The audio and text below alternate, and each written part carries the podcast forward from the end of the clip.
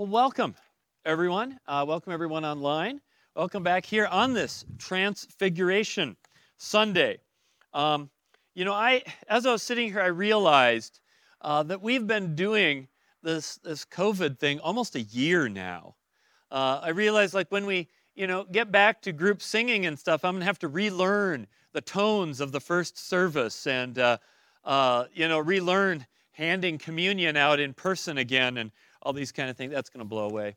Um, and uh, so, but it's been almost a year. And, you know, we're not quite out of the woods yet. You know, you can see the numbers starting to go down. Vaccinations are coming. We probably still have a few months before we can just go uh, full, full normal. But, you know, I can remember when it first hit, thinking back that, you know, first I was like, oh, this isn't that bad. And, you know, maybe we're a little overly worried. Uh, and then it hit really hard, and it turns out it really was that bad.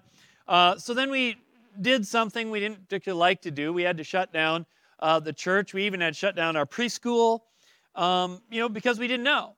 Uh, and then as the summer came, uh, we were doing those inside film, pre-filmed services.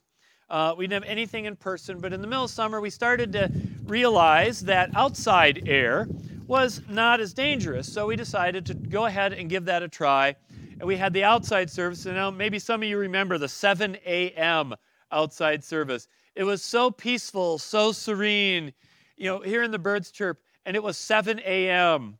Um, and uh, so, uh, but we did that. And so our knowledge, our knowledge got a little bit better. And we did it, we had a lot of protocols when we had that. Uh, I remember some of the disinfecting protocols we had. You know, we, we, we had the back door for the, for the restrooms propped open so you wouldn't have to touch the knob.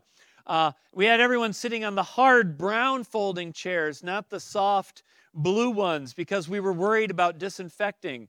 Um, and you know, and we had and we had some really good. And we cleaned that bathroom. We had some really good cleaners. I mean, that you could have eaten off that bathroom this summer, um, at least on Sunday mornings. Uh, but I mean, and, and we did it well. But uh, our knowledge got better then as time went by and, and we adapted. And so we realized COVID isn't really as much a surface virus as it is an airborne virus. So we could go and sit on the cushy blue chairs. Now uh, we don't have to worry as much about contact surfaces. It's not no danger, it's a low danger.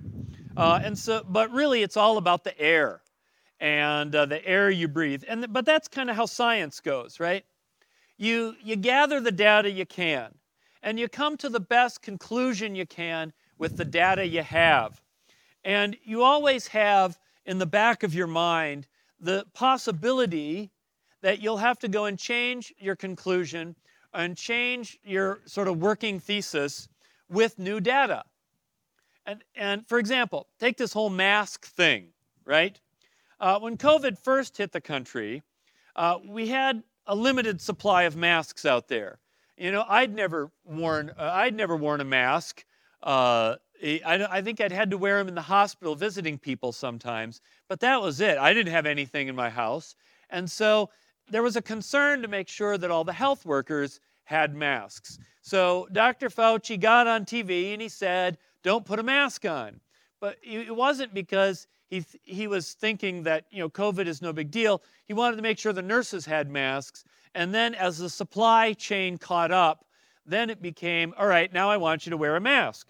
And then Facebook lit up uh, with all these people going, what is it here, Fauci? First, we have to, first, you don't wear a mask, then you wear a mask. What's the deal? You're changing all the time. What is it? And I'm like, and I'm like, don't get in a Facebook debate. Don't get in a Facebook debate. I've never seen anyone change their mind because of a Facebook debate. But I was like, that isn't how science works. You know, you, science, science isn't about there's one answer and that's it. And once you figure it out, you're done forever. I mean, if you're God, you have that kind of knowledge. The rest of us, we don't. And, uh, and, and you know, that's science isn't about finding that one perfect, eternal, absolute, unchanging truth forever and always, and that's my story, and I'm sticking to it. That's not how science works. Science is more about making the best conclusions that fit with the available data. And that data is constantly improved on, so we revise our theory and we work with it. We adjust, we adapt.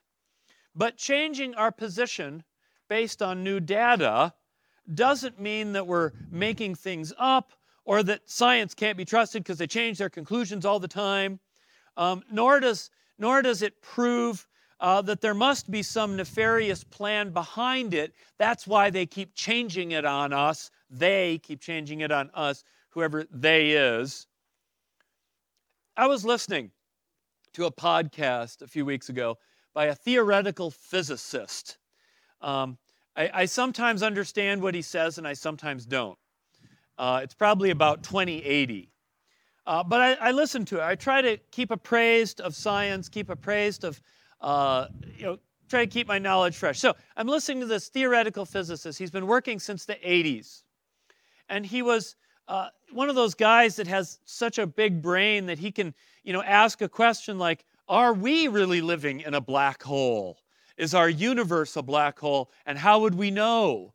Well, he's the guy that can sit down and go, well, if we were inside a black hole, gravity would be this, mass would be this, light would be this, you know, there'd be this expansion. And then he'd, he'd start running the numbers and he could come to, a, you know, a reasonable working theory.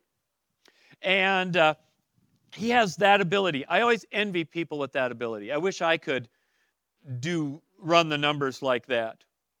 Um, and he said, this is a guy who's written multiple books over his lifetime, published papers, done studies, works at Columbia, and he said uh, he's generally a believer in the multiple universe theory. He believes there are multiple universes. I haven't read deep enough to find out how many he thinks there are, uh, but he really believes there are multiple universes, and he's got the data to prove it.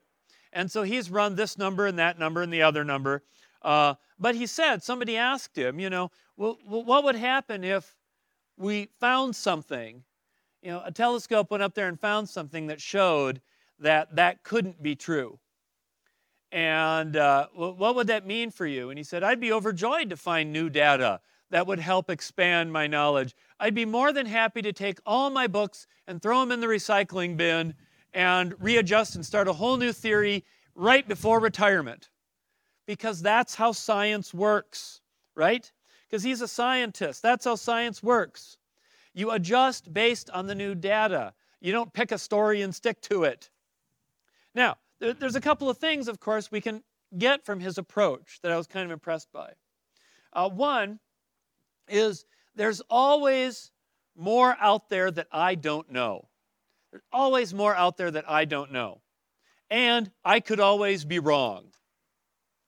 I will never know it all, and I could always be wrong. So, what's the job of a teacher?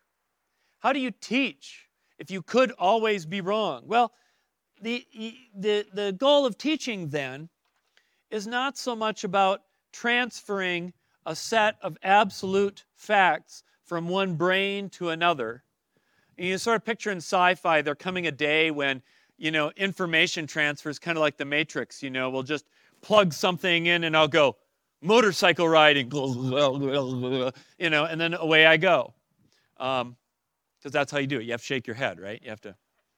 Um, that's just transferring information. Your goal as a teacher isn't just isn't just transferring information, although we do do that.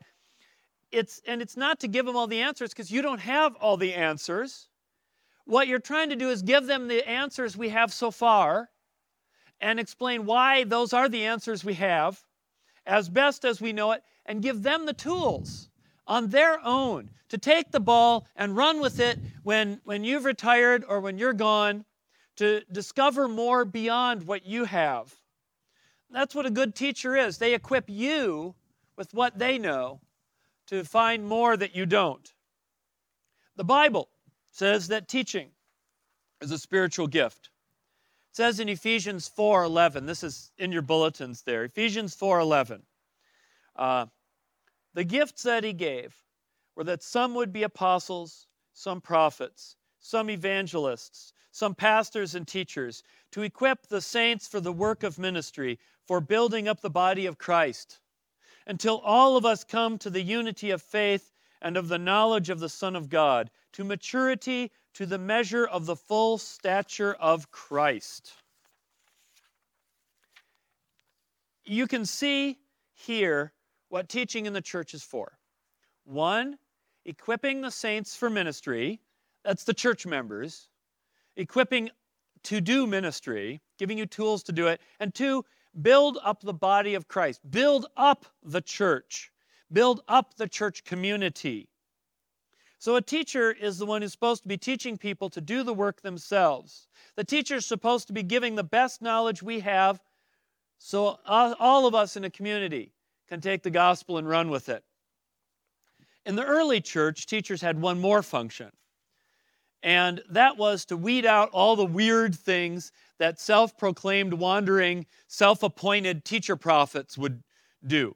And if you read through the letters of Paul, you'll see that this was a big problem. It's like no sooner would Paul go into a town and he'd set up a church, and then the Holy Spirit would call him to go on to the next town. As soon as he's in the next town, somebody else has swooped in and said, Oh, wait, what Paul told you wasn't right. And they would had some weird ideas they'd come in. Uh, they, you know, they would say, for example, and I've, I've mentioned this before, they'd say that Jesus wasn't really human. He was just a spirit. Or they'd say he wasn't divine. Or they'd say that, well, to be a Christian means you first have to follow all the Jewish dietary laws. You'd have to get circumcised as an adult. You would have to not eat the pork and all those things. And so then Paul would hear about this and go, and then write a letter back.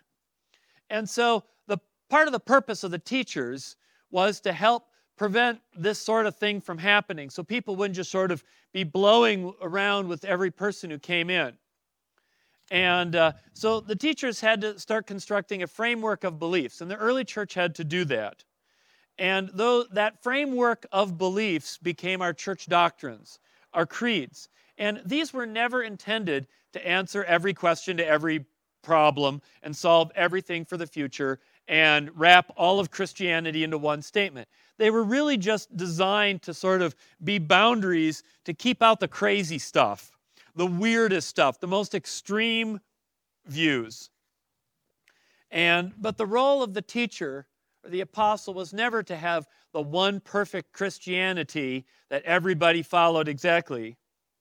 But it kind of became that uh, in places because, and I think that when, when you're teaching, if you want to give up and you want to teach absolutes and, and, and total certainty and hard answers, that's a lot easier than, than trying to get up there and say, I'm helping to give you the best truth we have at the moment and the tools for you to help learn more and experience for yourself. So, if you're in a world if you're one of those Christians that's like a hard, you know, hard truth Christian, and I'm not saying there are no hard truths, I just think there's some and then there's not some. But anyway, so if you're one of those that thinks we kind of have it figured out, this is the answer, this is what the Bible says, this is what the church teaches, bing, bing, bing, bing, and you got your answers prepared for every question, like where did the dinosaurs come from? And why does it say this in this passage, but this and other? And you've got all those answers, and you get up to preach. Your task then is simply to pick the truth of the day and then pad it with uh, rhetorical devices like uh, eh, touching stories, clever one liners, uh, pregnant pauses that emphasize that this, in fact, is what God wants. Now, I'm over dramatizing. I won't say, of course, uh, some of that's just good public speaking. You know, I've done clever one liners, um, or as my kids will tell you, sometimes less than clever one liners. I've done touching stories, but I, you know, I don't see my job as being just to sort of transfer doctrine from one brain to another. I, I admit I have a limited knowledge. I'm just doing the best I can with the knowledge I have. I could be wrong. God could come and open my mind to something new. The Holy Spirit could come and expand my vision on my horizons beyond anything I know. God has done it before. He did it with Jesus, and it threw a lot of people off. And some, some listened, and some weren't sure what to think about it. But it is always possible that God will come in and correct my understanding of who He is and what His will is. But I will still use the Bible as my guide, as the basis for what we believe and teach. I will still insist that anyone who comes uh, to me and says that they have the truth of God, that they be able to go into the scriptures and tell me, how is this consistent with what you see? And that may take a while to unpack, but I'm still going to demand that. You can't just pull stuff out of thin air. I will still ask, okay, how does this compare to the teachings of the church over the centuries? Not that we can't change, but let's have that conversation. I don't have all the answers. I don't pretend that. It's my job to be, in many ways, more of a spiritual guide to help you find God yourself and experience God yourself and live out as a disciple yourself. And part of that is teaching what we know, the facts we have, the doctrines we adhere to. But at some point, you have to go home, or you may already be home, uh, and put that into practice in your life and find the way you can experience God and live that out for yourself. And I know that there can often be a lot of anxiety around that kind of thinking. Because we live in a world where everything changes, right? If there's anything that's a constant in our world, it's change. And what is acceptable one day is not. And what is good one day is not. And what works one day is not one gizmo, that, that one gizmo that's the hottest thing, tomorrow is useless. Nothing stays the same. And in a world where everything's just spinning like this, I can understand the appeal of wanting to say, of wanting to turn to faith and make it the one eternal, absolute, total, unchanging, hard and fast rock that will anchor me in this storm. Now, I do believe that God is the unchanging rock that anchors me in the storm. But my doctrines are not God. My doctrines help point me to God. We have truths we know and stuff we don't know, and at the end of the day, we have to uh, we have to accept that you know we are standing before a God that we see somewhat, but a God who is so much bigger, so much more awesome and powerful than we can imagine. That we have some knowledge and a lot of mystery, and that that's how faith will always be that, that God is with us wherever our knowledge is, and that we don't need to have absolute truth to be able to have faith. But I will say this to some of my friends on the other side who are all, God is the essence of the stuff, of the being, of the things, of the, of the, of the, of the, and I'm kind of like, what do you really believe? Well, believe is such a strong word. Like, holy mackerel. I'm not in that place. And what I usually say to them is look, you have to have some truths to get to the mystery. So think about things like the black holes again. We're only beginning to scrape the surface of how black holes operate and what they are. But if you look back in human history, we have not known about black holes very long. I mean, we're, we're talking, what, 100 years? That's not a long time to know about something that could potentially be, you know, changing our whole understanding of how the universe works. We've only known about that small amount of time. And, and there's all sorts of things about them that are mysterious. You know, there's more stuff that goes in than that comes out. Why? We don't know. That violates the laws of physics, but somehow it happens. We know it's real. But so we stand in front of a black hole and we have kind of this awe. But to be in awe and to understand all the knowledge we don't have and, and to be in awe of the mystery of it, you have to know it's there. And, and the more knowledge you get about it, the more you learn that you don't know. And that's kind of how it is with faith. The more we learn about the scriptures, the more we, we, we connect ourselves to God, we grow. But the more we grow, the more we gain, the more we learn we don't know. And that's how a life of faith works. It's an awesome place to be, to encounter God in the scriptures and to learn about God in prayers, to encounter the Spirit in our experiences. And the more you stand in awe of how God, of how great God really is, and how much there is that we've barely scratched the surface of. God's love is so big, so powerful, His truths are so deep that I will ever only in this life get a small bit of it. But I know I'm standing in front of something awesome. So I hope that in teaching, that I'm giving the best building blocks I can to share, for you to share, for you to piece together and find a path when you're back at your home and your work, so that you can discover and stand in that awesome presence of God yourself. I hope I'm giving you the tools to take that message of Jesus to your home, your work, to Facebook, wherever you go, so that we all can live like Jesus and know Him personally and stand in that awesome presence. Amen.